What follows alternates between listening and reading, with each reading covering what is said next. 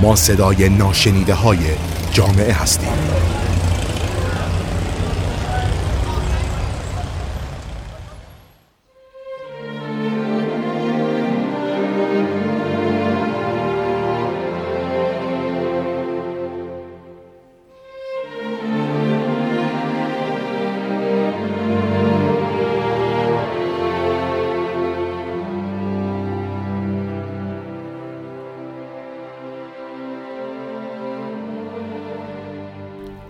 مریم مهران هستم و با قسمت دیگه ای از رادیو اطلس مهمون شما هستیم. امروز می‌خوایم درباره زیراب زنی با شما صحبت کنیم. اول از همه جالبه بدونید این اصطلاح زیراب زنی از کجا وارد فرهنگ ما شده. زیراب توی خونه های قدیمی که تا کمتر از 100 سال پیش لوله کشی آب تصویه نداشتن معنی داشت. زیراب در انتهای مخزن آب خونه ها بود و برای خالی کردن آب اونو باز می‌کردن. این زیراب به یه چاه راه داشت و روش باز کردن زیراب این بود که کسی توی حوض می‌رفت و زیراب رو باز می‌کرد تا لجن ته حوض از زیر آب بیرون بره و آب حوض پاکیزه بشه. توی همون موقع ها وقتی با کسی دشمنی داشتن برای اینکه بهش ضربه بزنن زیرا به حوض خونش رو باز می‌کردن و همه آب تمیزی که اون فرد ذخیره کرده بود می‌رفت. صاحب خونه وقتی از این موضوع خبردار می‌شد خب قاعدتا ناراحت می‌شد چون آب به اون صورت در دسترس نبوده. اون وقت می‌گفتن که زیرابش رو زدن. این واژه از اونجا وارد فرهنگ ما شده. اما اگر بخوایم ریشه کار زیرابزنی رو بررسی کنیم باید بدونیم که این قضیه به روحیات شخصیت و عوامل درونی فرد بستگی داره و حسادت پایه اساسی این قضیه است. برای مثال فردی که توی محیط کارش احساس می‌کنه به اندازه کافی و به اندازه ای که باید دیده نمیشه شروع می‌کنه چشم موقعیت دیگران داشتن. احساس می‌کنه که حق خودش رو باید با از بین بردن دیگران بگیره. این حسادت و چشم داشتن به جایگاه و محبوبیت همکاران کم کم تبدیل میشه به خشم فرو خورده. این فرد توانایی کنترل خشمش رو از دست میده و به اون سمت میره که برای حذف دیگران اقدام کنه. موضوعی که وجود داره اینه که فردی که داره این کار رو می‌کنه لزوما خداگاه به این سمت نمیره. فکر نکنید که اگر الان از این فرد بپرسی که تو داری زیراب می‌زنی و حواست هست داری چه کار ناشایستی می‌کنی بگه آره می‌دونم من دارم نقشه می‌کشم برای همکارم پرونده سازی می‌کنم تا از سر راه خودم برش دارم.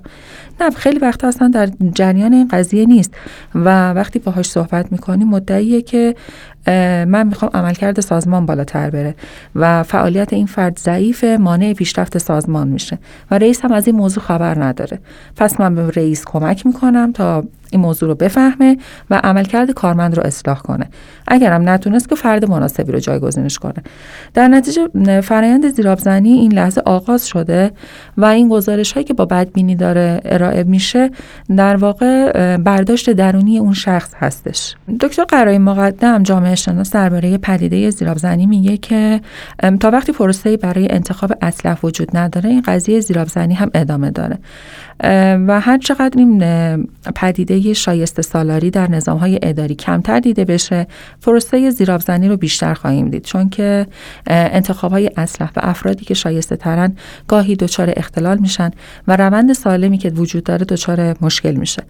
و این قضیه زیرابزنی در بسیاری از نظام های اداری ایران مرسومه. قاعدتا باید منتظر این اتفاقات به عنوان زیرابزنی باشیم. دکتر قرایی معتقده که این قضیه صرفا محدود به کارمندها نیست و حتی خیلی از مقامات و مدیران نیست. برای اینکه به لول های بالای قدرتی برسن از این روش استفاده می‌کنن تا رقباشون از سر راه حذف کنن. و خب نکته جالبی که وجود داره اینه که زیرابزنی پدیده ایه که در متون تاریخی هم بهش اشاره شده و یکی از جاهایی که به عنوان مثال میشه زد کتاب مالک و زاره در ایران هست.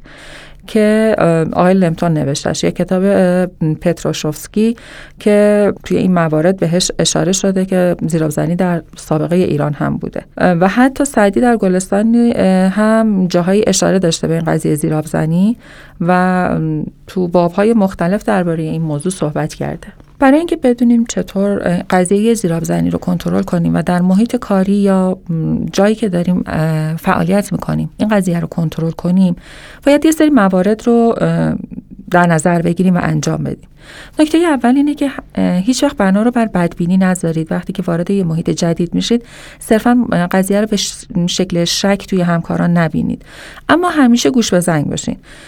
و اینو در نظر بگیرید. اگر یکی روز اول تحویلتون نمی‌گیره یا تو محیط کار روزهای اول یا حتی ماهای اول خیلی محبوب نیستین این به این معنی نیستش که کسی می‌خواد شما رو حذف کنه. شاید واقعا همکاری که در ارتباط با شما سر شلوغ حوصله نداره یا فرد اجتماعی نیست.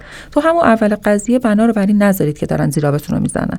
چون این استرسی که بهتون وارد میشه باعث میشه که از لحاظ کاری دچار افت بشین و خواه نخواه این فراینده به قول سوتی دادن اتفاق میفته و خواه نخواه شما این پروسه حذف شدن رو توی ساختار اداری دنبال می‌کنید.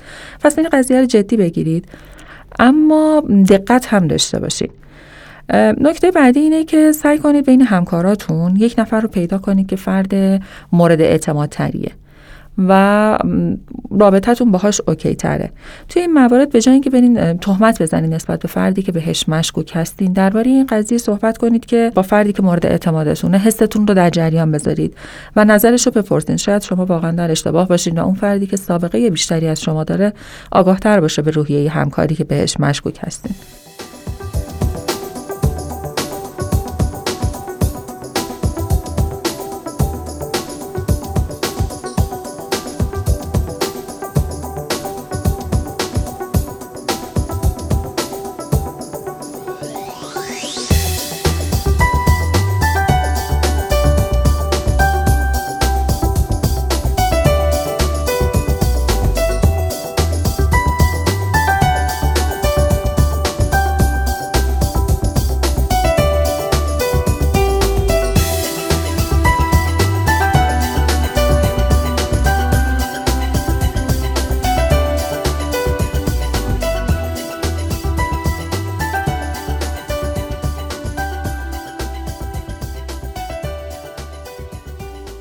نکته دیگه که خیلی کمکتون می‌کنه تا دچار این قضیه زیرابزنی نشین نوشتن گزارش کار روزانه است.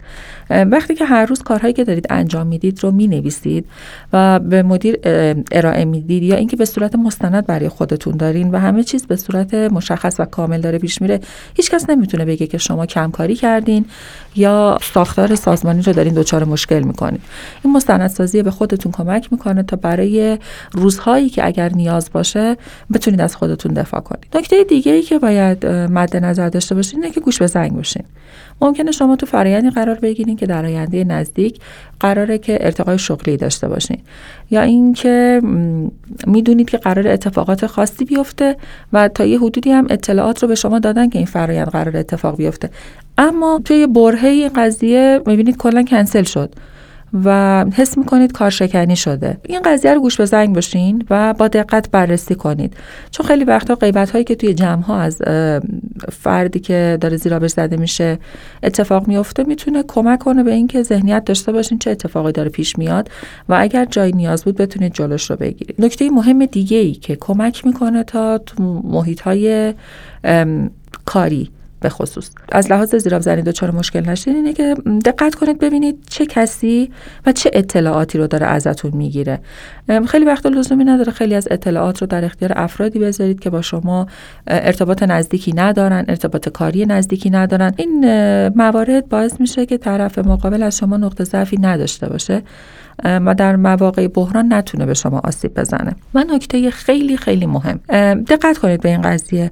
بعضی افراد هستن بیدلیل خیلی با مدیرها در ارتباطن. این با مدیر در ارتباط بیهوده بودن می‌تونه واسه شما این هوشیاری رو ایجاد کنه که چه اتفاقی داره میفته که این فرد بدون نیاز به گزارش کار روزانه دائما با مدیر در ارتباطه. این قضیه خودش می‌تونه یکی از نشونه ها باشه. این موضوع رو در نظر داشته باشید و فراموش نکنید که متاسفانه مدیرانی داریم که از این قضیه زیرابزنی برای کنترل محیط کارشون استفاده می‌کنن. این هوشیاری شماست که باعث میشه که همه چیز در شرایط استیبل و منطقی پیش بره و کار تیمی به شکل منطقی به نتیجه برسه. برای اینکه پدیده زیرابزنی به کل اتفاق نیفته سعی کنید توی محیط کاری نقطه ضعفاتون رو خیلی سریع پیدا کنید. و خودتون به این موضوع فکر کنید که چه اتفاقی افتاده کجاها مشکل دارم و شروع کنید به رفع این مشکل ها و سعی کنید که این اشتباهاتتون رو دوباره تکرار نکنید تا بهانه ای برای زیراب زنی دست کسی ندید. نکته خیلی مهم دیگه اینه که خودتون سعی کنید با مدیر ارتباط پویایی داشته باشید. اطلاعات رو کامل به مدیر بگین. فرایند کاری که دارید انجام می‌دید رو برای مدیر مطرح کنید. و اگر در مواقعی حس کردین این پدیده زیرابزنی اتفاق افتاده و کسی زیرابتون رو زده حتما با مدیرتون صحبت کنید و اطلاعات و مستنداتی که برای این قضیه دارید که رد اتهاماتی هست که به شما وارد شده و موضوعاتی که درباره شما مطرح شده اینها رو حتما مطرح کنید. اگر هم حس می‌کنید که بهتون ظلم شده و شما وظیفتون رو درست انجام دادین حتما این قضیه رو به مدیرتون بگید. و از مدیرتون بخواید که شما رو با فردی که درباره شما گفته این اتفاقات نمیفته روبرو کنه. و از اون فرد هم مدرک و سند بخواید. تا زمانی که شما وظایفتون رو درست انجام داده باشید و خودتون بر اخلاقیات پایبند باشین هیچ کس نمی‌تونه شما رو محکوم به اتفاقی بکنه و اگر پدیده زیرابزنی هم اتفاق بیفته قطعا با در شرایط صداقت و فعال بودن ضرری متوجه شما نمیشه.